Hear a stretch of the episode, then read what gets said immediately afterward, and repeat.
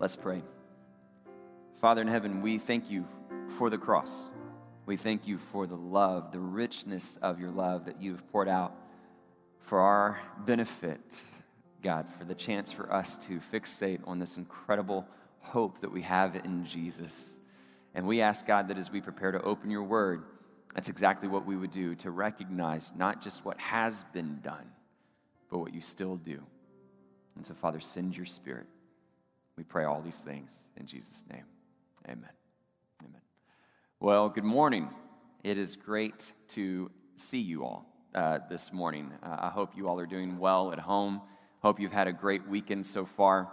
Um, I want to begin today with just a couple of comments uh, about some of the interactions we've had with you guys this past week. If you were able to tune into our uh, weekly prayer service on Wednesday night, uh, you were able to see a couple important updates that we were sharing with you all and, and some opportunities to, to hear from you guys in, in terms of the new, I guess, guidelines that we heard from our governor last week. And uh, many of you were able to see that, uh, according to that press conference, houses of worship, places of worship were allowed to begin to open their doors again. Um, but one of the things that we acknowledged was just because we're uh, able to do something doesn't mean we necessarily should do something. And we really wanted to engage in that conversation with you all as a church family. So we, we read through the guidelines and we put together kind of a picture of what worship would look like based on these new limitations and, and this new approach. And we, we kind of created a picture of, of, of, how that would be facilitated. And then we just asked you all, uh, are you comfortable with this or do you want to wait? That was, that was the essence of the survey. And I want to thank you all for responding. We had a, a tremendous amount of response. The majority of our church um, was able to participate in that survey. And that was very helpful because it's a way for us to continue to, to dialogue. And, and I'm grateful for that. And, and essentially, the, the results were uh, that more than 75% of those that participated in that survey said, you know what, it's just too soon. We're not comfortable with, with starting up this way right now. Um, but at the same time, 75% of you said you, with, you will feel comfortable uh, gathering in that way, gathering in a, in a measured way at a later date. And so that's, that's really kind of what we anticipated the results to be. It's, it's more or less how we felt, but it was great to get that confirmation and affirmation from you all. And, and we were able to get even more understanding of how many of you are coming from a, a background of being maybe in that more vulnerable uh, demographic and population. And so I, I, share all that to tell you that uh, even though we can consider uh, what it looks like to reconvene in a limited capacity, uh, we, we feel it's wise based on our conversation with you. We're just going to wait and, and we're going to kind of see how things continue to unfold. We know that uh, Texas uh, officials are still going to be monitoring the situation. They're going to continue to, to see how society reacts, and, and they'll provide incremental check ins. And so we will as well. I do not have a date for you in mind this morning where I can say, but hey, on this date, we're going to start again. Um, all I can tell you is that we're going to maintain a conversation, and, and we will continue to inquire of your feedback and, and tell you where we're leaning, and we'll continue to make plans moving forward. So I'll, share more details on that. It'll be part of our uh, e news uh, tomorrow and in the regular weekly email. So be looking for more information. If you have any questions, you can by all means reach out to us. Now, that being said, um, I do uh, hope that you all are continuing to settle into this new norm. And I'm sure, much like uh, myself, you're experiencing a lot of firsts, right? I mean, the, the fact that we are even considering doing worship in that capacity is many of us have been talking about on staff. We're like, man, this is the first time we've even really had to think about doing worship with limited audiences and all these different dynamics. And, and that's kind of just true of this pandemic. It, it's creating a lot of first time experiences. We had one of those as a family last night when we actually had a prom party on our front lawn. Okay, uh, it was really interesting. So, one of the things the young families in our neighborhood have done is we've tried to mix it up from week to week and have like a snow cone truck or an ice cream truck come by the neighborhood so that the kids can come out and we maintain, you know, safe distances from each other, but it's a way for us to still do something fun and interactive within the neighborhood. So as our family's turn to do this, and so we had an ice cream truck come to our house last night, and we had, you know, uh, publicized it through our Facebook neighborhood group page. And uh, yesterday morning, as Jennifer was out with some of the kids in the front yard, a neighbor walks by and she was talking about how she and her husband were planning on coming and that she planned on bringing their youngest daughter, who was a senior in high school. And she said, Yeah, we'll be there. She goes, But it is kind of odd because this was supposed to be Katie's prom. And so Katie wants to have fun with it and she's going to wear her prom dress. And man, that one comment just ignited a whole level of creativity in my wife's mind. And we, we turned this whole ice cream truck uh, celebration into a prom party. We had signs, we had decoration, we had, we had uh, music going on, but one of the most important parts was the fashion. Uh, we had our kids dress up in, in nice clothes. We, we told our neighbors, and so a lot of people showed up in formals.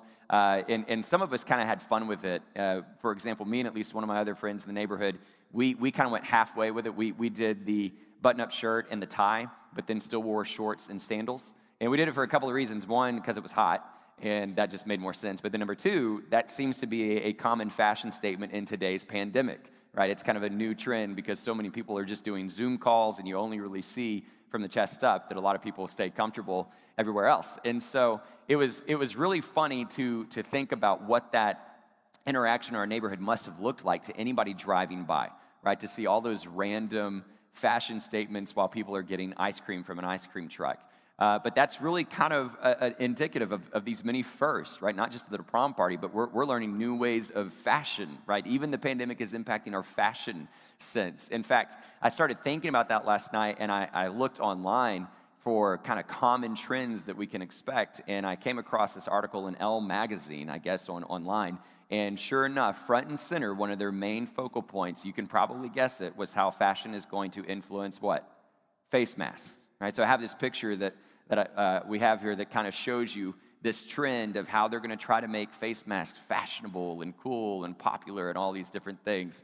And, and you see that. And it's not even just like the fact that we have to wear face masks now but even the fact that we have different public figures that we're, we're always seeing, right? We have these almost daily press conferences, and so we're constantly seeing uh, different doctors and different politicians. And uh, so the next article, right there next to that one about face masks, uh, focused in on this Dr. Birx, who we see, and we got a picture over here. And what was the comment about? But her scarves, right? I mean, and I made this comment to one of my friends just the other day. I was like, man, every every press conference, she's got a different scarf. That, that lady must have like bajillions of scarves at home.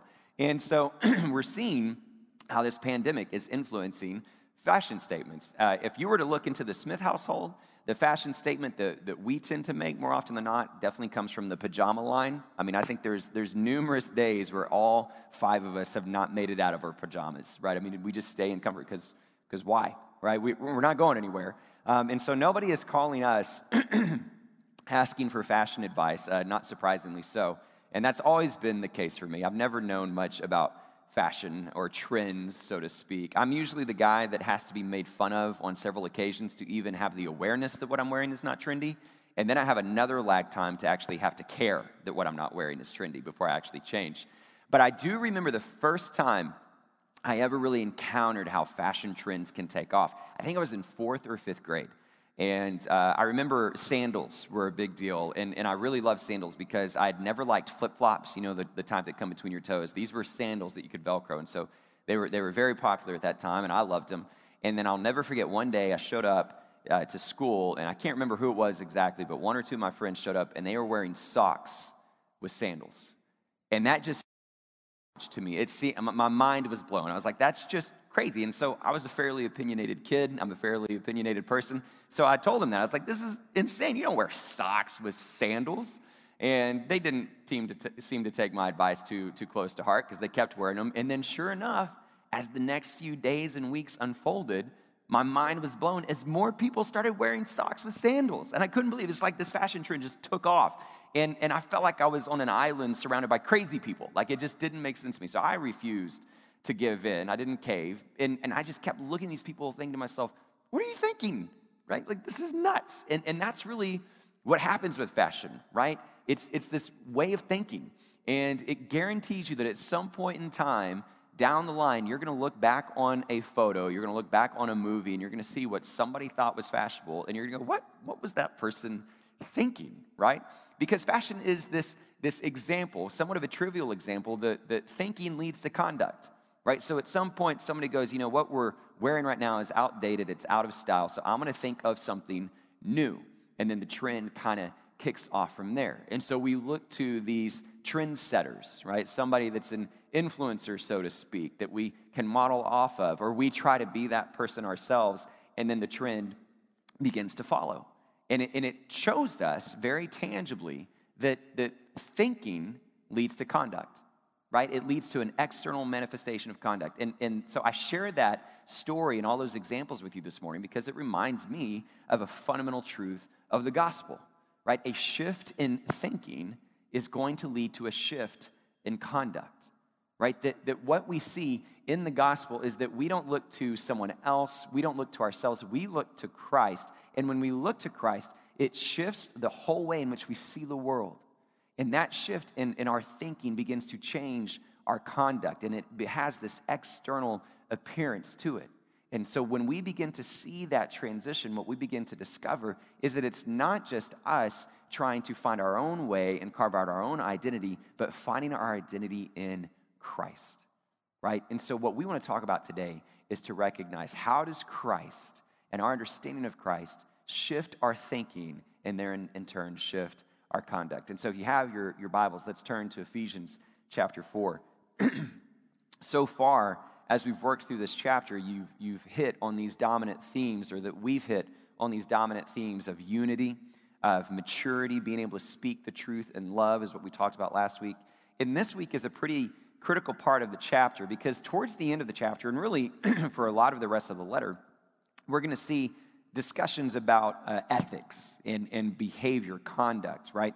And, and so these two paragraphs, these seven verses we're looking at today, really kind of serve as a foundational understanding to how we can pursue that conduct, how we can pursue some of those behaviors that Paul is going to outline as being fairly important. And, and what we're going to see, kind of thematic to today's passage, is this understanding of how a shift in thinking leads to a shift in conduct. And so, if you have your Bibles, pick up with me in verse 17. It says, So I tell you this, and insist on it in the Lord, that you must no longer live as the Gentiles do in the futility of their thinking. They are darkened in their understanding and separated from the life of God because of the ignorance that is in them due to the hardening of their hearts. Having lost all sensitivity, they've given themselves over to sensuality as to indulge in every kind of impurity, and they are full of greed. That, however, is not the way of life you learned when you heard about Christ and were taught in him in accordance with the truth that is in Jesus. You were taught with regard to your former way of life, to put off your old self, which is being corrupted by its deceitful desires, to be made new in the attitude of your minds, and to put on the new self, created to be like God in the true righteousness and holiness. All right, so those two paragraphs are, are pretty remarkable.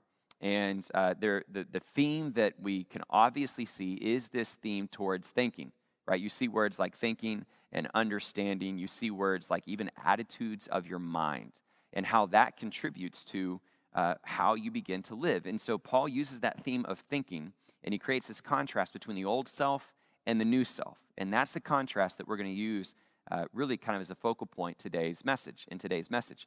And, and one of the first things that Paul points out is, right, that you should no longer live as you used to. So that word live connects us to the whole theme that Paul introduced in chapter 4, right? Conduct yourself in a manner, live in a manner that is worthy of the calling you've received. That's chapter 4, verse 1. And that word live means to walk around, right? It, it means to actually conduct yourself, the behavior that you have. And so, what he is doing is he's drawing back to that, that thesis uh, that we found in, in the first verse of chapter 4. And now he's saying, This is how you should approach this. Don't live this way anymore. No longer live the way the Gentiles do. And so, Gentiles is just speaking to the, the wider population, the society around them, those that are outside of the body of Christ. And so, it, this serves as a pretty important reminder for us is that, first and foremost, when we look at a passage like this, it should remind us of who we were, right? The way we used to live. And, and in so doing, it should create a sense of gratitude, but also humility in terms of, of a previous lifestyle that we have been rescued from. But because it says no longer live, implicit within that language is also not just that this is who you were, but this is who you could still be or who you could become, right? It's still a present danger. So it's not just you, you used to be this, but you still could be. So it's a word of caution, right? Don't fall back into this trap. Yet it also serves as a reminder of what the world around us is like, right? And that we have an opportunity to try to bring this truth to the world around us so that they too can, can have a shift in thinking and a shift in conduct. So it's a very important fundamental statement there at the very beginning that, that leads us to this description of old self versus new self. And so, what do we find? Right? What, what is the way that this old self is described? Well, the first two terms that I want to call to your attention is that he describes it as a futility in their thinking and that they had a darkened understanding.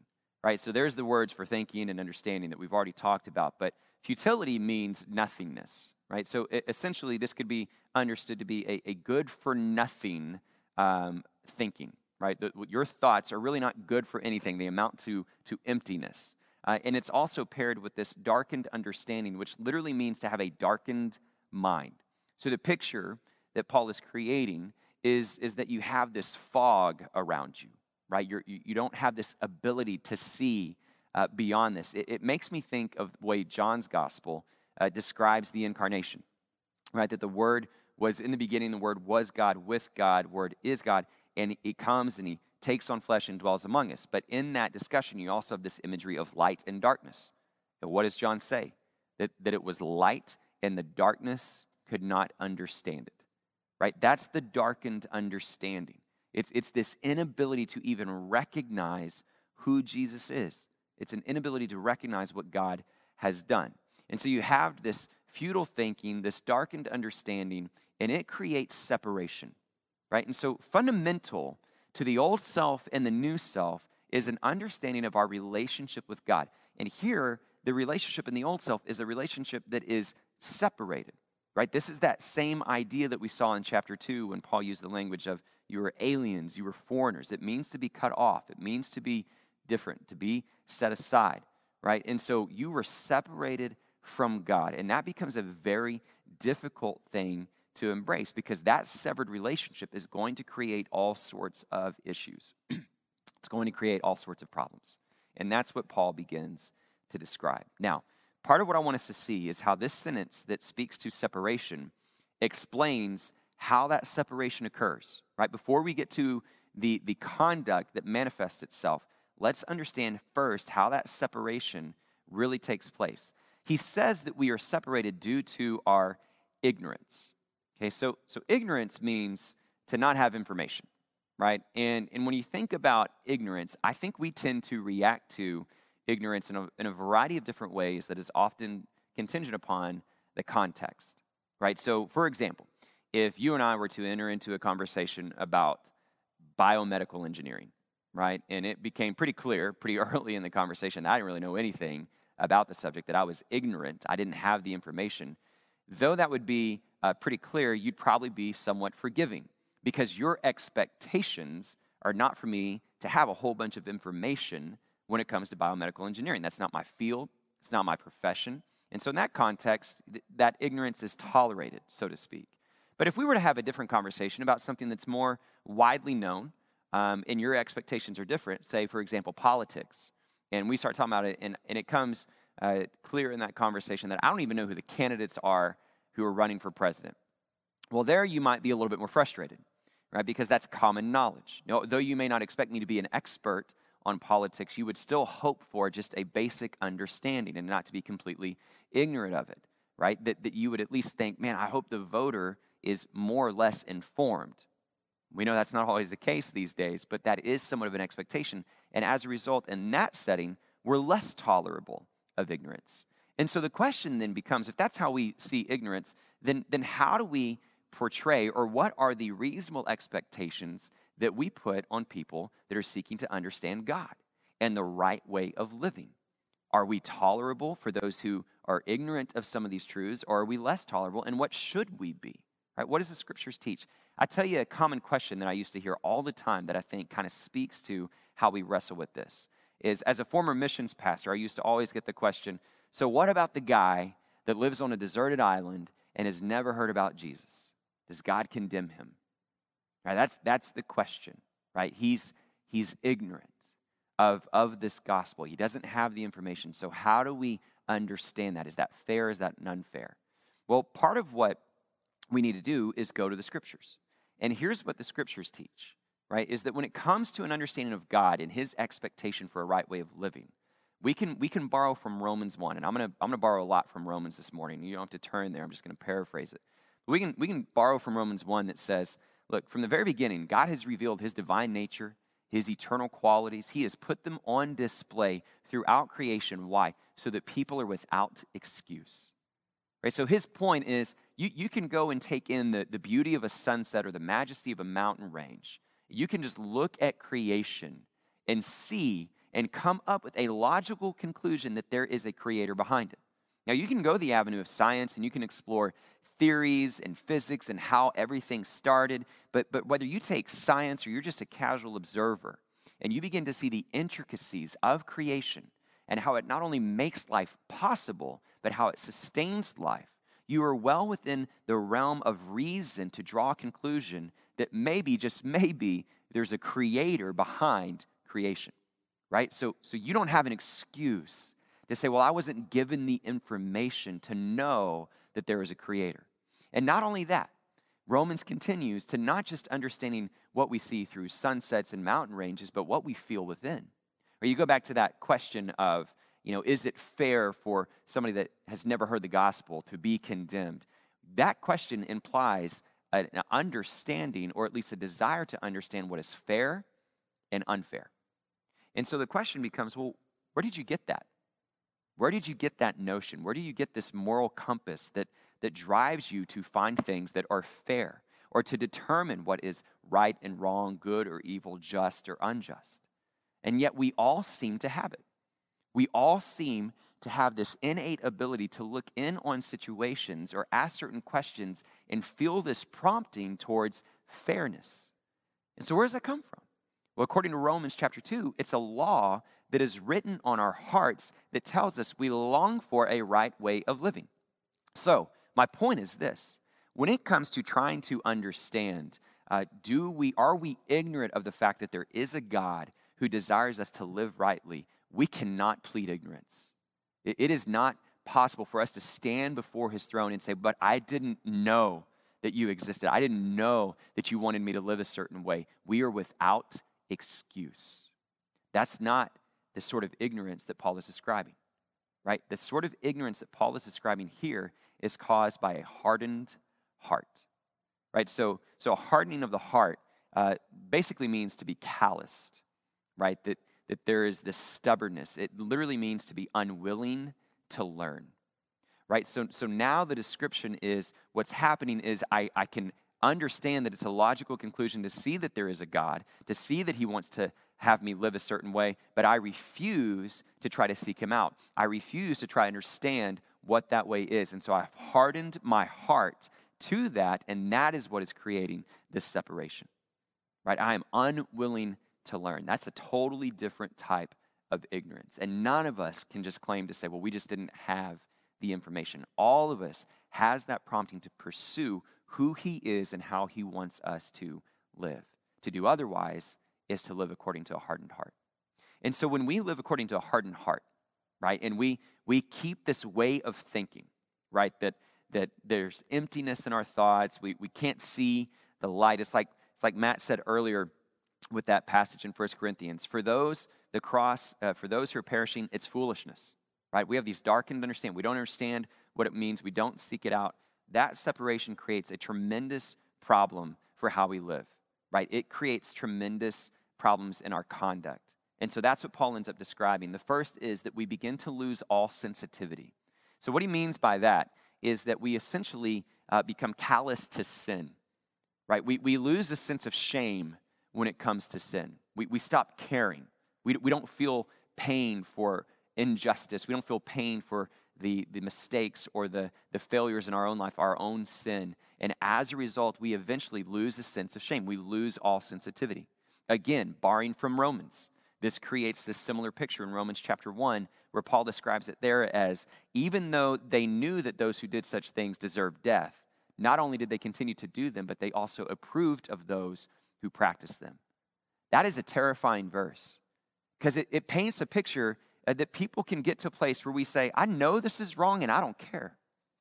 And I'm going to still do it. Even though I know it's wrong, I'm going to still do it. And not only am I going to still do it, I'm actually going to encourage and approve of others doing this as well. And we get this picture that society can arrive at a point where we don't just go a, a, a, way of destruction, we don't just go towards immorality, but we actually begin to celebrate it. We actually begin to champion it. We begin to actually think it's right and it's good. That is darkened understanding. Right? There, is, there are numerous examples of how we can see society standing up and championing a voice of immorality, of poor conduct, and encouraging others to do so as well. That's because we've lost sensitivity. So, one of the questions you need to ask yourself this morning is Have you lost that sensitivity? Like, does, does sin still bother you? Right? Or have you become kind of callous to it? Right? Is it not just the sin in your life, right? Which hopefully that still bothers you, those mistakes, the, the anger issue, the lust issue, the, the greed issue, the gossip issue. Hopefully those things still gnaw at you to a point that you feel shame and you desire something to be different. But not just the personal issues, but, but sin in the world. Man, are we still grieved and ashamed of what humanity can be guilty of? Right? We must never lose that sort of sensitivity. When we do, what the scriptures describe here and again in Romans is that we're given over, right? We give ourselves over to certain lifestyle. In Romans 1, it says God gave them over to a depraved mind. And so this is the same word that we have at Jesus' betrayal, right? Judas handed him over to, to the authorities. And so when you see that, it, it's this really powerful picture of us being given in or being handed over to our own impulses and our own devices, to our own destructive way of thinking. Right? So, so think of it this way. I always think about a parent and a child. A parent's job is to help teach a child what they should do, right? And how they should live. And, and a lot of times, a child thinks they know what they should do and how they should live. And they claim and clamor for that independence.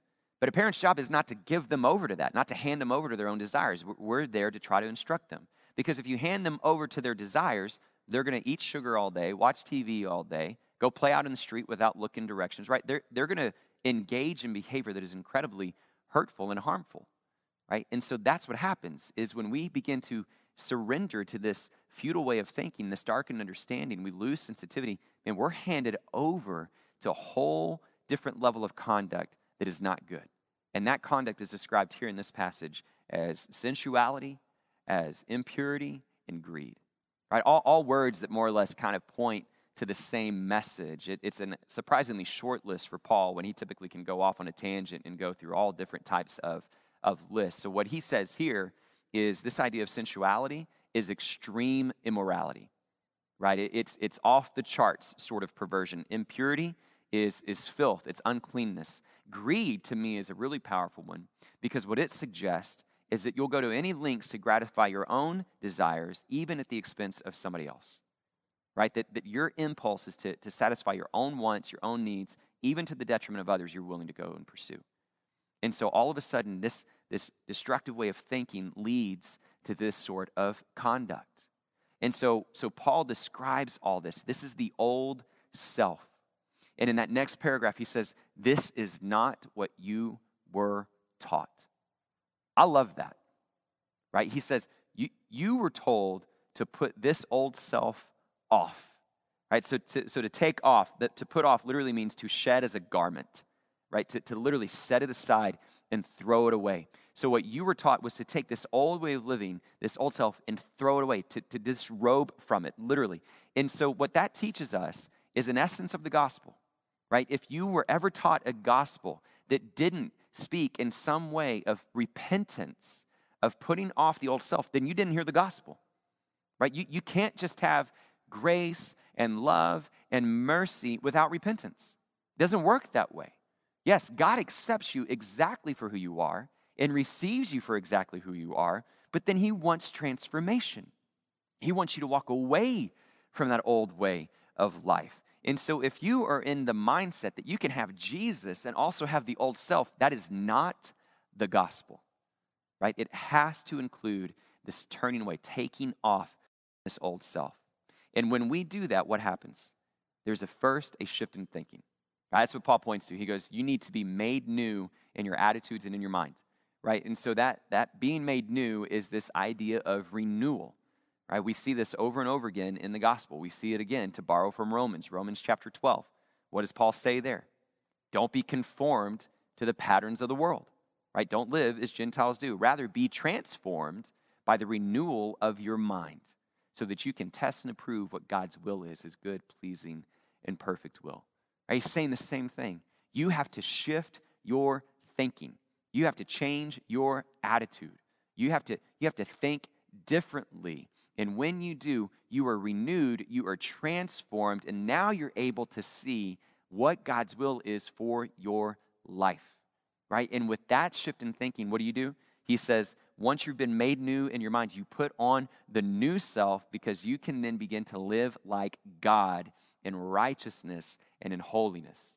So there's the, the juxtaposition, there's the contrast. Over here, we have a life that's filled with greed and sensuality and impurities. And over here, we have a life that's like God, right? One that aspires to be holy because He is holy.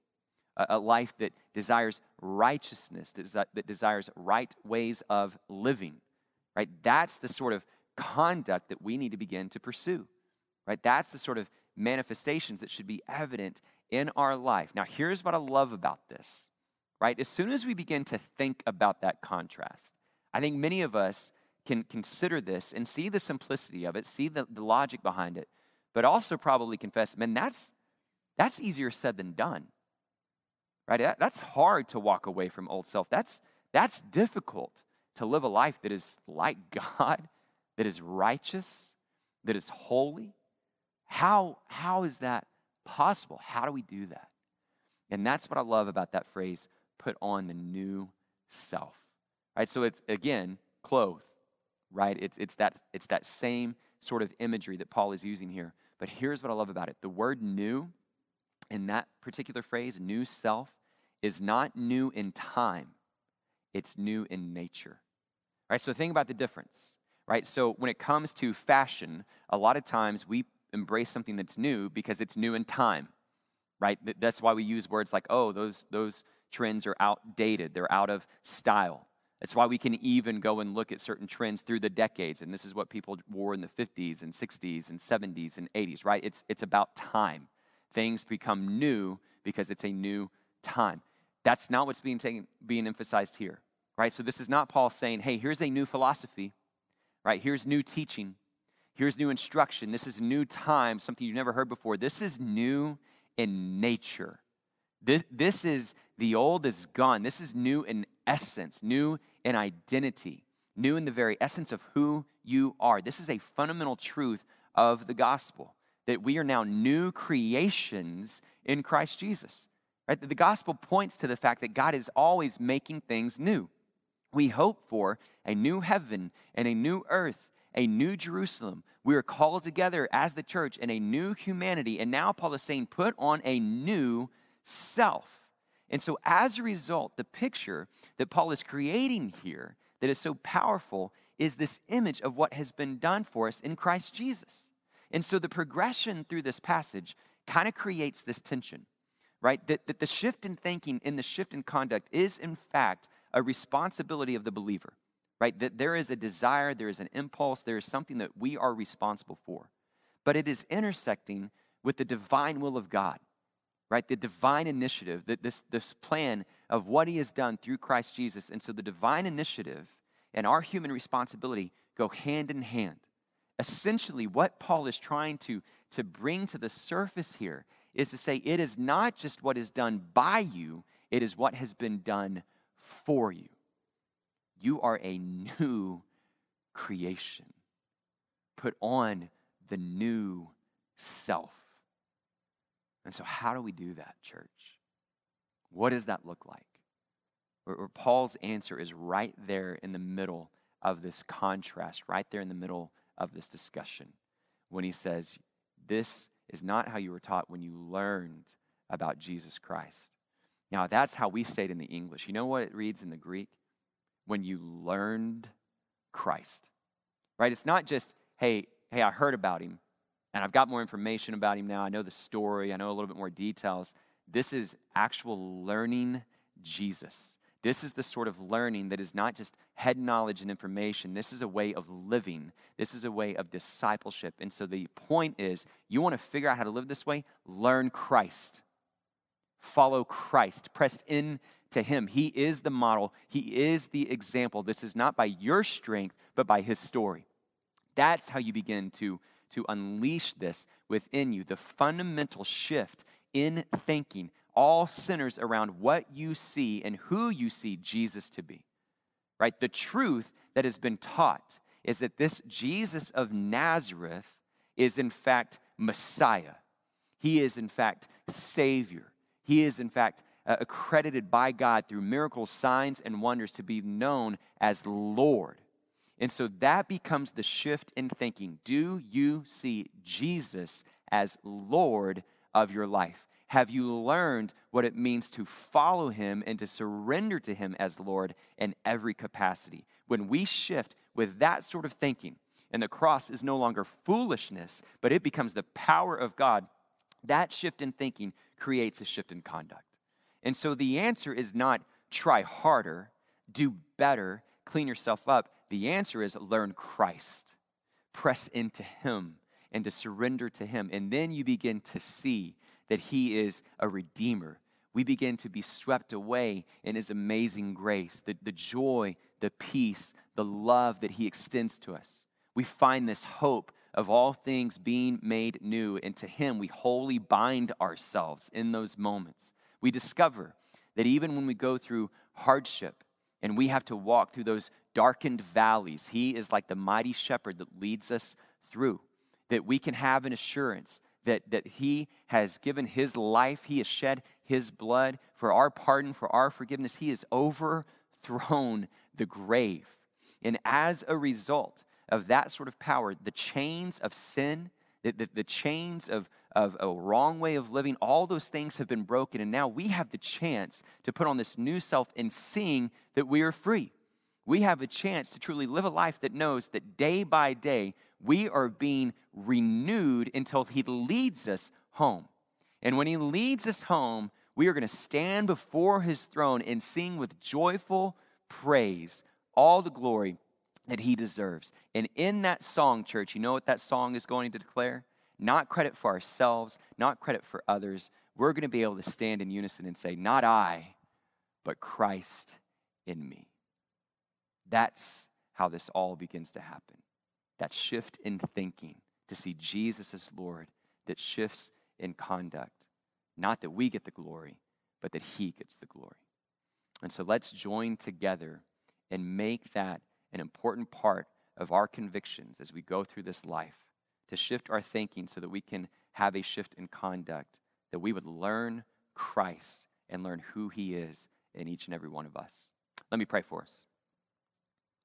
Father in heaven, we thank you for this day, even in the midst of, of technical difficulties. And, and I know that this likely created um, challenges at home and distractions along the way, but your word is greater and your word is true no matter how it's proclaimed, no matter how it's taught. And so I pray that for all of us that are at home uh, right now, Father, we would have a chance to celebrate what it means to learn Christ and that you would open our hearts and our minds to a, a, better way of thinking, to truly see his lordship played out in our lives so that we, we can conduct ourselves in a manner that is worthy of the calling we've received. Uh, so we thank you for that opportunity. Now use us, God. Use us in strong and mighty ways. We love you, Father. We pray this all in Jesus' name. Amen and amen.